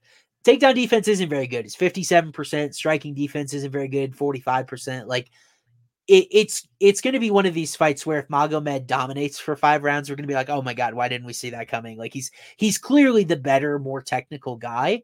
But the thing that Walker does is he has these explosive moments, and and by the way, he showed pretty improved takedown defense against Paul Craig. Was able to keep his feet and actually knock him out from one foot, if you recall that.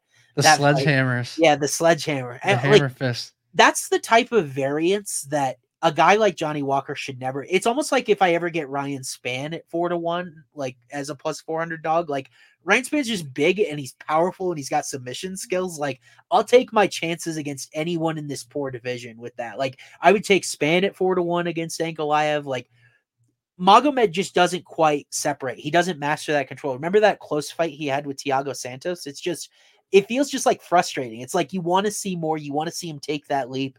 Everyone is saying this guy's going to be a future champion because he's from Dagestan. He's technically in the, all the right places, but he just doesn't do a lot out there. And like a guy like Johnny Walker is a very dangerous opponent for him. I'm with you, bro. Yeah. I hate Johnny- to say it, but like, I, I hate how you said Magomed could just come out, win a five round decision because my gut tells me that's what's going to end up happening. But yeah, I can't not bet Johnny Walker here. I just can't. He's his odds are too good. If it's it's one of those things where like if it's a trap, then take the money. What's Ankalaev sportsbook? Just take what's Ankalaev by decision? And then my second question is: Would you want to be sweating a full unit on that for whatever it pays? Because it's going to be a sweat much. for a while. Yeah, twenty five minutes of sweating a decision with Johnny Walker in there. Yeah. Um. Ankalaev by decision. Holy shit. Take What's a guess. Uh 350. You're not gonna believe this fucking number. What's Ankalaev by decision pay? Plus 750. Whoa, dude. And so Walker by decision is 10 to 1. So the entire fight to go the d- distance is is probably pretty long as well, correct? Plus 550. Oh, okay. I mean, then I don't care who wins. I, I, the thing that we do then have to go circle back and wonder Johnny Walker, no five round experience, barely any three round experience. Like, do we trust him to not die out in the fourth and fifth round? Right. I, I think it's I think it's quite and like I could see Walker end up actually taking a point fight in this just because of his reach. Like, jo- we saw how measured Johnny was against the Anthony Smith fight the Anthony Smith fight, the Anthony Smith fight, where he was just willing to be patient um, at, at distance. I, I, there are just a lot of good things in this. I have no idea. Ankalaev closed at minus 350 on FanDuel before their first fight. I have no idea why it's so much bigger. I don't know what anybody saw that makes them feel like it should be this much larger. Like that control time really didn't amount to anything for Ankalaev in the first fight. I I felt like Johnny was on his way up back to his feet before he got kneed in the face. So right, I, I agree. Who knows where the fight goes from there? In general, this is a guy I think is a good athlete. We've heard Johnny talk before about um, he really feels like he cleared his deep like he he had substance abuse issues with marijuana feels like he's beyond that now and he's kind of has turned a corner since submitting Cutelaba had the good fight against uh, Anthony Smith like I feel like uh, also looked good since good. since getting finished by Jamal Hill yeah, and I mean that's that's sweet dreams. You know, I, I think Jamal Hill might put out. Uh, well, we don't know how he looks post Achilles, but th- the old version of Jamal Hill might have put out Ankalaev too. Like that guy mm-hmm. was one of one as a striker at light heavyweight last time we saw him. So, um, yeah, yeah, I'm with Johnny you. Walker I, did fight Nikita Krylov back in 2020, which is right. kind of a similar comp almost. Agreed. And that fight did go the distance over three rounds. He lost unanimous decision. Yeah, I, I, I can't believe Ankalaev is plus 750 by decision. The guy is so measured that he's a decision machine. He's been there four of his last five fights. Like that's almost baking in Johnny Walker making a mistake or pressing the issue. It's it's baking that in plus the fact that there's two extra rounds. Yeah. I think. I do in general. Uh, in, in, we got a question in chat. Do we trust Johnny's chin? I, I think I trust Johnny's chin. I, I don't think it's a bad chin. Had the Jamal Hill moment. Corey Anderson got him when he was kind of really on his first ascent, but it's light heavyweight. Like knockouts in general happen. Uh, Ankalaev, I, I feel great about his chin in comparison, but we've seen Johnny Walker put dudes out with sledgehammers. We've seen him put dudes out. I think he put Ryan Spann out with elbows against the cage. Like Johnny does not need flush, clean punches to put dudes in this weight class out. I, he'd be big for heavyweight with his frame if he bulked up. I, I think if he loses, he looks fight, shredded right now. Yeah, if he loses this fight, bulking up to heavyweight, I don't know if there's going to be a single heavyweight that'll be fast enough to beat Johnny, Tom Aspinall included. Like Aspinall might have mm. the grappling upside to beat him, but like Johnny would be a problem at heavyweight if he ever decided to move up. So um, I'd love to see. I'd love to see Johnny Walker versus Alex Pereira. Stewart in chat saying, I feel good about Johnny's chin. Now I'm not betting the fight. I understand. Okay. If I'm making yeah. a chin pick, I understand if you're fading it. I totally get that. But interesting, you mm. and I are kind of on the same side here. I, I wasn't sure if I was just like taking crazy pills that I didn't really understand this betting line, but you're kind of on the same page. So we're starting 2024 off strong. You and I are on the same page on a lot of these sides, bro. Like I betting value Nicolau, probably betting value Johnny Walker. Um, we both like Ricky Simón by decision is like the favorite outcome there. Um, Phil Hawes mm-hmm. if he mm-hmm. doesn't get chin checked. Uh, I, I think we're at a pretty good spot in this card where our cards are going to end up being pretty similar on Friday. Yeah, agreed. Cool. We'll build a we'll build a parlay this week. Yep. Once we get some FanDuel numbers, you guys look out for that. We'll drop it probably on Friday. Yeah. On hey, Twitter it, or X. Yeah, we figure it works best that way. Not only do we usually get better numbers with FanDuel, but it also gives Matty and time, Matty and I time to get in the lab, so we don't just throw some random concoction together on stream right now. But quickly, Matty, futures market. Before we get out of here today, what yeah. was your activity in that? Because then I'm going to give you my five names and quick reasons why. Yeah, so today I gave out Corey Sandhagen plus 500. I, I like that. I love the number. You know, I wouldn't touch it at three to one, 250. You got guys like Umar plus mm-hmm. 275. You're telling me I get Corey Sandhagen, who just destroyed Chito Vera. Yep. Like, I think Corey Sandhagen is next in line. I can't believe the number on plus 500. So I like that number. Mm-hmm. And then I took Manel Kape. Uh, I think it was plus 800. Um, I just like the number on both those guys. I am doing a series right now on uh, on Instagram and TikTok, so I'm going to be dropping a a feature play for each division the next like three or four days. That is what do you got? That is sweet. So uh, my legal book that had a market here in Colorado. These are the five names that I ended up taking. So um, it, just quickly on your point, I don't think it's un unthinkable that bantamweight's belt changes hands three different times this year because it is possible that Chito could beat Sean O'Malley. He was certainly in their first fight. I don't know how those two have evolved, but then think of all like you're talking about Corey Sandhagen, Umar, Merab is floating out there. Like this belt yeah. change hands a lot of times. Uh, think of it this way, not to interrupt you. Yeah, no, go ahead. Merab plus 250, Umar plus 275. Why the fuck is Corey Sandhagen plus 500? I have no idea. I had to he's, take it. Yeah, he's a significantly better striker than both of those guys, and he's really started to round out his wrestling and grappling skills too. So who does plus 600? I wouldn't touch that with a 10 foot pole. No, I don't even know if he's going to get a title fight. That I, I don't think he'd get a title fight this particular year. He's probably two big no. wins away. But so I'll start in descending order as well. Men's flyweight. I took Steve Erceg at 50 to 1. I love his size. I think he's got the wrestling and grappling style that translates well. I think his knockout power maybe has been a little undersold to this point. Now, I think his last performance was a little underwhelming, but when I look at Erceg and how he matches up with some of the other guys at the top of this division, Pantoja has some cardio issues. He's a little bit hittable. Erceg will have big size advantages in that theoretical matchup. Moreno, we've seen be hittable. Nicolau is probably the one that I'm most worried about because of his defense. But at the same time, Nicolau's five six. Erceg will have basically four inches on him. I just think Erceg is big. He's strong. Like he's already undefeated. He got the big win over David Dvorak. I if, if, I'm not expecting it to cash at 50 to 1, but I would put Erceg closer to like 35 to 1. So I'd evaluate What do you think but what do you what do you think would have to happen for him to get the chance though? Uh probably a fight, probably a fight in February. I he's already number 12 in the rankings. So actually let me pull up the UFC rankings so I can realistically make the path here. Um, I don't I don't know. Maybe Pantoja. I don't know what's next for him. Maybe the Moreno rematch is next for him. But you look at Erceg, if he gets a fight, Muhammad Mokaev is in front of him. That would be interesting. I'm not even counting Alex Perez uh, Perez in here.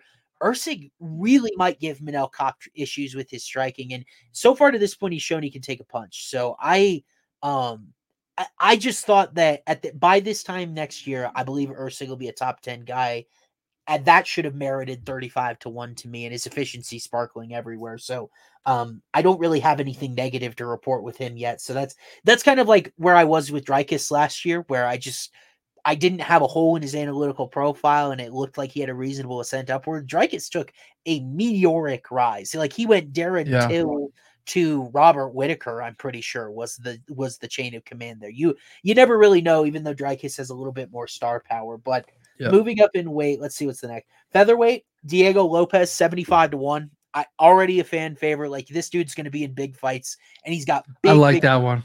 Yeah, big big time knockout power featherweight is just difficult because Volkanovski is obviously the obstacle now. If Topuria wins the belt, probably Max Holloway gets a shot at him, I'd presume, right? If like Topuria wins in dominant fashion, Holloway would probably be next.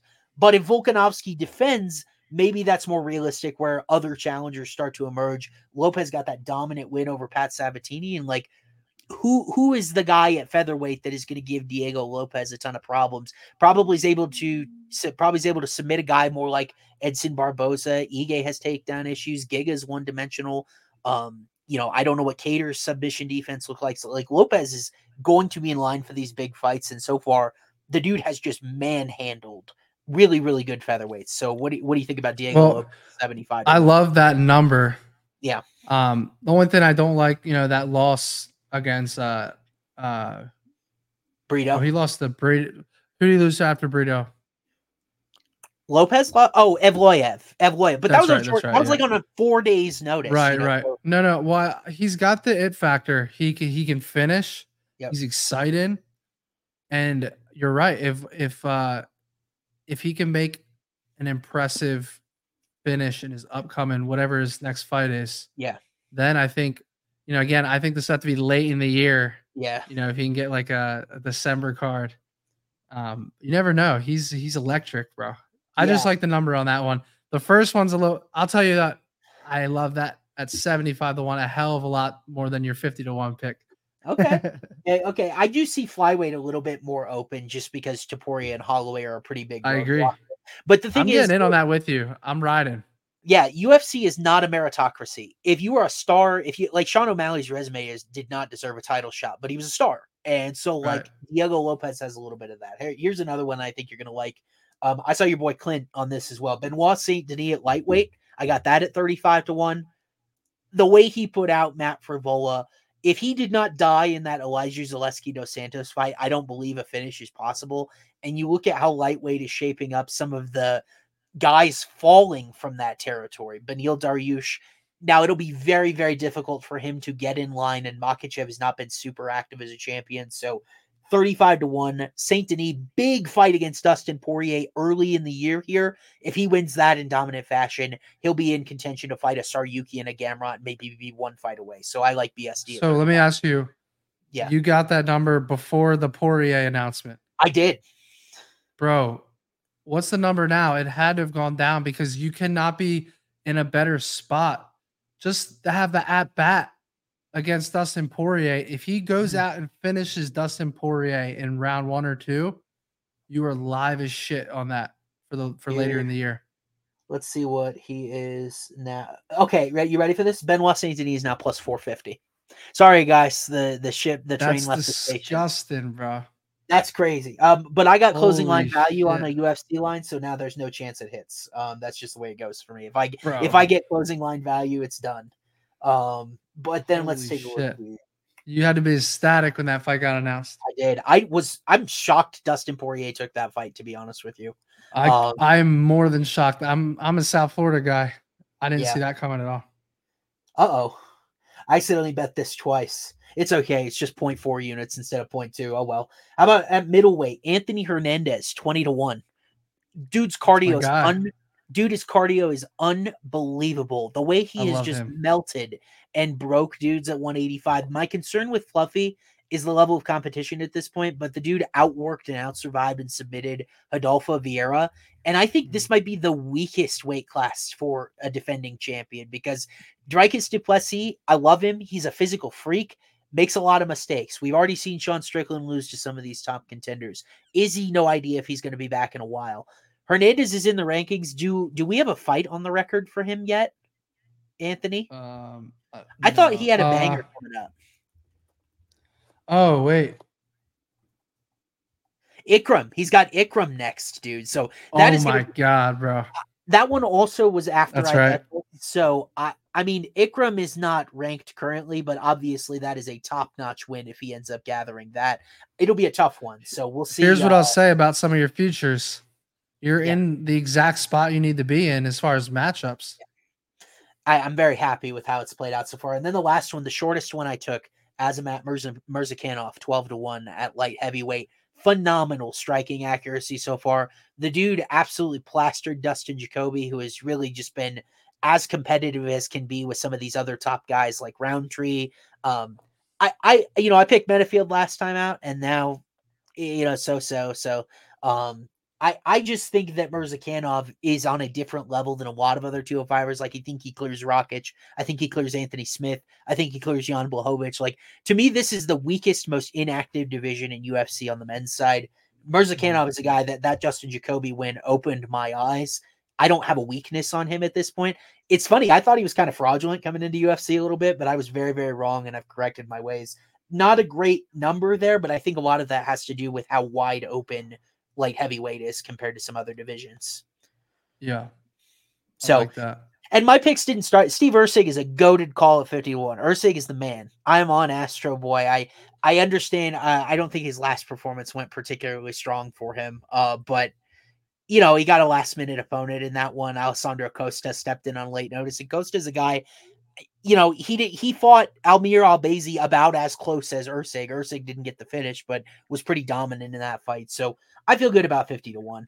So those are my futures, you man. got some you got a couple you got two or three really live ones in my opinion. Let me I'm gonna tell you right now, if I can get Lopes at 75 to 1, I'm in. you i don't think that one should have moved very much because uh it, we haven't really got a lot of fight news yeah he's still sitting there 75 to 1 if anybody wants it this is on an unnamed sports book um, yeah. i'm kind of just perusing the numbers as we're on streams here Where if I wanted to put it in in a different state, where do you Yeah. think the best number is? Like, do you think Circa takes those? i i'm just not going to comment just in case i have no idea if i should be plugging a different sports book i I got you. I got I, you. I don't know yeah i don't know who i don't because. I don't see him on FanDuel i'm looking unless I'm in the wrong section. Very interesting. Alex Pereira two to one to defend. Jamahal Hill three to one. Ankalaev four four four and a half to one. That's about standard.